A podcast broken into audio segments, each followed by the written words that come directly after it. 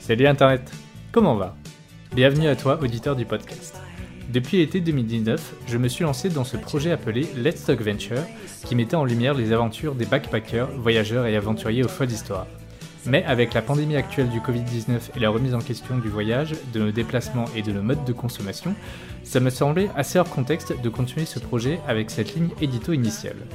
Mais étant donné que faire des interviews avec des humains aux histoires rocambolesques, ça me manquait énormément, j'ai décidé pour cette série d'épisodes de me focaliser sur le fait de vivre à l'étranger.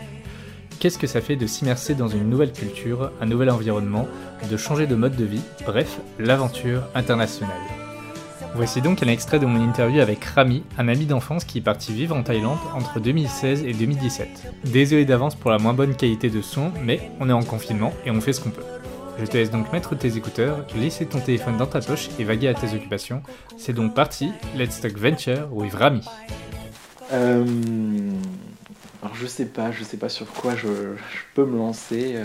Vas-y, vais... suis ton flow là, clairement. Ça je- marche. Je te laisse en Ok, roue ok. libre. Ok, ok. Euh, eh ben, écoutez, je vais commencer par vous parler des, des Thaïlandais. Euh, ça, on va passer aussi pas mal de temps là-dessus. j'ai l'impression. Bah, les Thaïlandais, ils sont extrêmement sympas. J'ai pas mal d'anecdotes sur euh, tous les services qu'ils ont pu nous rendre et autres. Euh, moi, j'en parlerai plus tard, je pense. Euh, je vais plutôt parler des, des points qu'il faut, sur lesquels il faut faire attention quand vous allez en Thaïlande et quand vous parlez avec les Thaïlandais. Attends, j'ai une question avant. Vas-y, Euh, vas-y. ton université était où? Elle était dans la banlieue de Bangkok. Euh, ouais, ça aussi, c'est ultra intéressant. Donc, c'était AIT. Alors, c'est une université donc, du coup d'ingénieurs qui s'est spécialisée dans tout ce qui est gestion, euh, gestion des eaux et euh, c'est plutôt agricole et eau. C'est en gros agroalimentaire et autres. Ouais. Et donc, en fait, on est un campus en- dans la périphérie de Bangkok, euh, au milieu de la jungle. Donc, il y a la grande ville universitaire de Thammasat, qui est la, une des plus anciennes universités de Thaïlande, ça doit être la première ou la deuxième université de Thaïlande avec Chiukorn, je crois. Bon, t'as Thammasat qui est la, la grande université thaïlandaise, et juste à côté, t'as IIT, et donc les deux sont en bordure de Bangkok. Ce qui fait qu'on n'est pas loin du tout de Bangkok, mais on n'est pas non plus dans le centre-ville euh, complètement euh, voilà, sous les buildings et, et autres. Ouais. Euh, alors, pour donner un ordre d'idée, on était à peu près 25 minutes de Bangkok en, en minivan, parce qu'on faisait tout en minivan. Euh, Il y a des taxis, il y a des trains, euh, mais le moyen le plus pratique pour se déplacer en Thaïlande, c'est le minivan. Il n'y a pas photo. Enfin, si vous y allez, je vous conseille ça. C'est le miniman que, qui était à vous ou que vous louiez ou Euh, non, non, qui partait. En fait, en fait c'est comme un bus. C'est, euh, faut le voir comme un bus.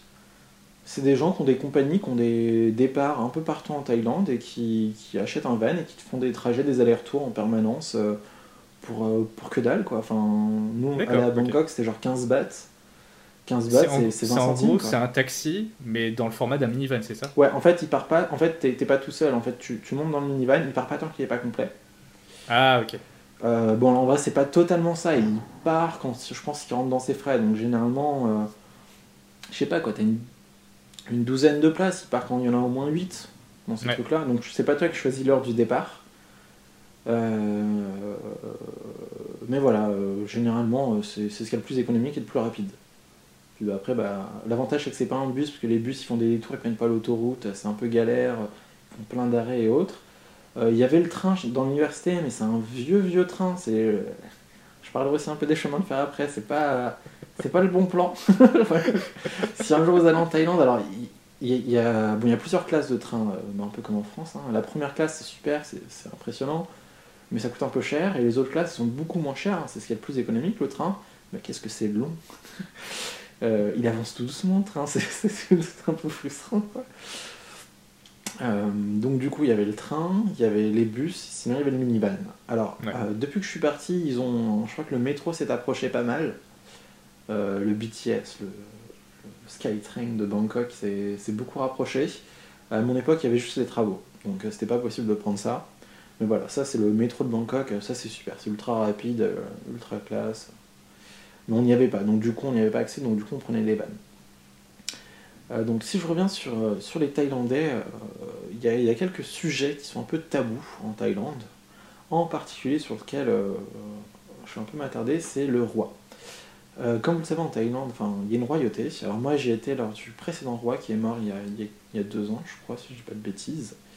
qui était extrêmement apprécié en Thaïlande. Et en fait, bah, le roi, c'est un sujet qui est assez tabou là-bas sur place. Il faut savoir qu'il y a le crime de lèse-majesté qui est, qui est en Le Thaïlande. crime de quoi?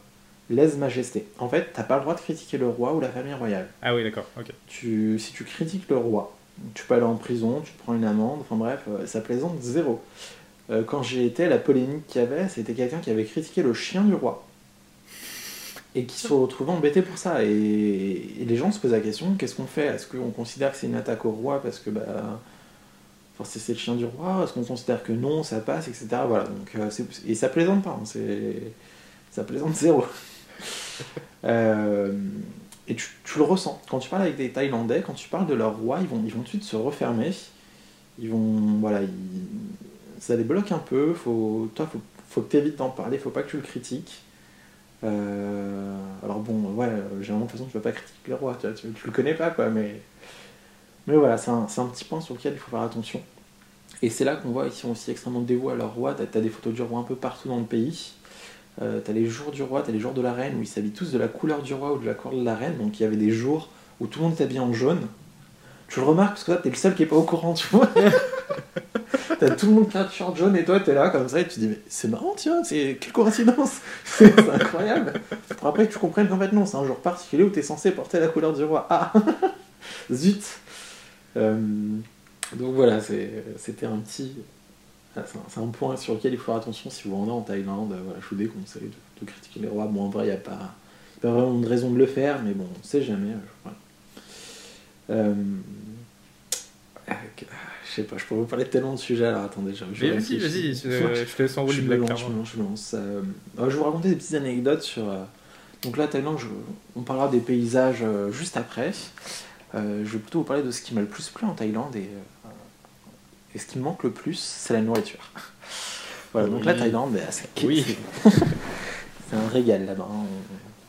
On- Un délice pour les papilles euh, gustatives. Franchement, on mange, on mange des trucs, mais improbables quoi. Alors attends, je, je tiens juste à faire du coup le. Je te pose la question tout de suite pour euh, voir si ça va diriger ton, tes propos. Toi qui as vécu en Chine, on est d'accord, la bouffe en Chine, elle est pas bonne comparée à la bouffe en Thaïlande Ouais, ou au pas bonne Cambodge. tout. Ah, putain, mais, Euh, Il y a des trucs pas mal en Chine, mais ça va beaucoup dépendre des régions où t'es, parce qu'en fait, bah, Ouais. il faut savoir que c'est très régional la cuisine en Chine. C'est pas comme ici où on a l'impression que les Chinois c'est font la même chose, parce qu'en fait on mange plutôt cantonais. Euh, en Chine, ça va dépendre de là où tu te trouves, ils mangent pas du tout la même chose. Et Ouais. selon où tu te trouves, bah, t'as plus ou moins de la chance. Euh, alors qu'en Thaïlande, bah, j'ai l'impression, là où tu vas, t'es content. Quoi. Et non, c'est ah, c'est un vrai régal. hein. Tout ce qui est les wok, euh, les trucs sautés, euh, le fried rice, euh, les pâtes thaï, euh, les curries, mais euh, c'est c'est in- incroyable quoi. La, la richesse euh, de la nourriture en Thaïlande, euh, c'était incroyable. Hmm. Alors, il faut savoir que c'est quand même très très épicé. Ouais. Euh, la Thaïlande, ça fait partie des pays qui mangent le, le plus épicé. T'as as, l'Inde, le Mexique qui mangent pas mal épicé, mais la Thaïlande, ils se, ah, ils se font plaisir. euh, et j'ai pas mal d'anecdotes comme ça. Alors, je l'ai appris à mes dépens, bien évidemment, mais du coup, ils mangent très très épicé. Euh, et donc, je me souviens. euh, alors, au tout début, en Thaïlande, il y a beaucoup de night market, donc c'est des marchés nocturnes ou même des marchés de jour où il y a des vendeurs ambulants qui ont, qui ont leur petite caisse, qui vont, qui font cuire des brochettes, qui font de la nourriture et autres. Faut savoir qu'au début, j'étais pas très très rassuré parce que tu dis, bah, je sais pas, niveau hygiène, est-ce que c'est bon, est-ce que c'est pas bon, qu'est-ce qui va m'arriver et autres. Et donc, ce que je m'étais dit, c'est que pour commencer, j'allais plutôt faire que des restos. Avant de, pour que je m'habitue un peu, on va dire, voilà, tout ce qui est épices, à tout ce qui est nourriture et autres, avant de me lancer dans, dans les, petites, euh, les petits marchés et autres. Bon, c'est ce que j'ai fait, ça s'est très bien passé, hein, j'ai eu aucun problème, euh, on va dire, euh, gastrique, si ce n'est le piment. hein, et donc, bah, dans les tout premiers restos que j'ai pu faire, il y en avait un qui s'appelait Pet. Et il y avait une devanture rouge et tout, puis je me dis, bah, ça a l'air top, ça, comme resto, on va y aller. Et j'ai appris bien plus tard, euh, j'ai appris justement lors de mes cours de, de, de thaï que Pet, ça voulait dire piment en thaïlandais. Ouais, En fait, le resto s'appelait Piment. Et en fait, bah, il était spécialisé dans le piment. Et effectivement, je, je dois dire que je m'en souviens encore, que ça m'a marqué. Genre 3 ans, 4 ans après, je- j'en fais des cauchemars. Et du coup, sachez qu'aussi en Thaïlande, si quelqu'un vous dit euh, pet, pet dai, il faut dire non. Voilà, faut pas. Parce que bon, parfois j'ai essayé de jouer, tu vois, je me disais, vas-y, on va le tenter, on va dire oui, oui, vas-y, Non, vas-y, non. piment. Et je regrettais tout le temps, je regrettais tout le temps. Donc on est arrivé au moment où je me disais tout le temps non. Voilà, voilà. Et Même en disant non, de toute façon, c'est quand même épicé. Un grand merci à Rami d'avoir accepté de me laisser enregistrer cet épisode. Et surtout, merci à vous d'avoir écouté cet épisode jusqu'au bout. Je vous invite chaudement à aller écouter l'épisode complet ainsi que les épisodes précédents de Let's Talk Venture. Et vous pouvez retrouver d'autres épisodes de Let's Talk Venture sur YouTube, Apple Podcast, Deezer, Spotify, PodCloud, les archives d'internet et vos applis de podcast dédiés. Vous pouvez m'aider à faire grandir ce podcast en y mettant une note et un commentaire sur iTunes ou YouTube, mais surtout en partageant le podcast et en en parlant autour de vous. Je compte sur vous. On se retrouve très vite pour de nouvelles aventures.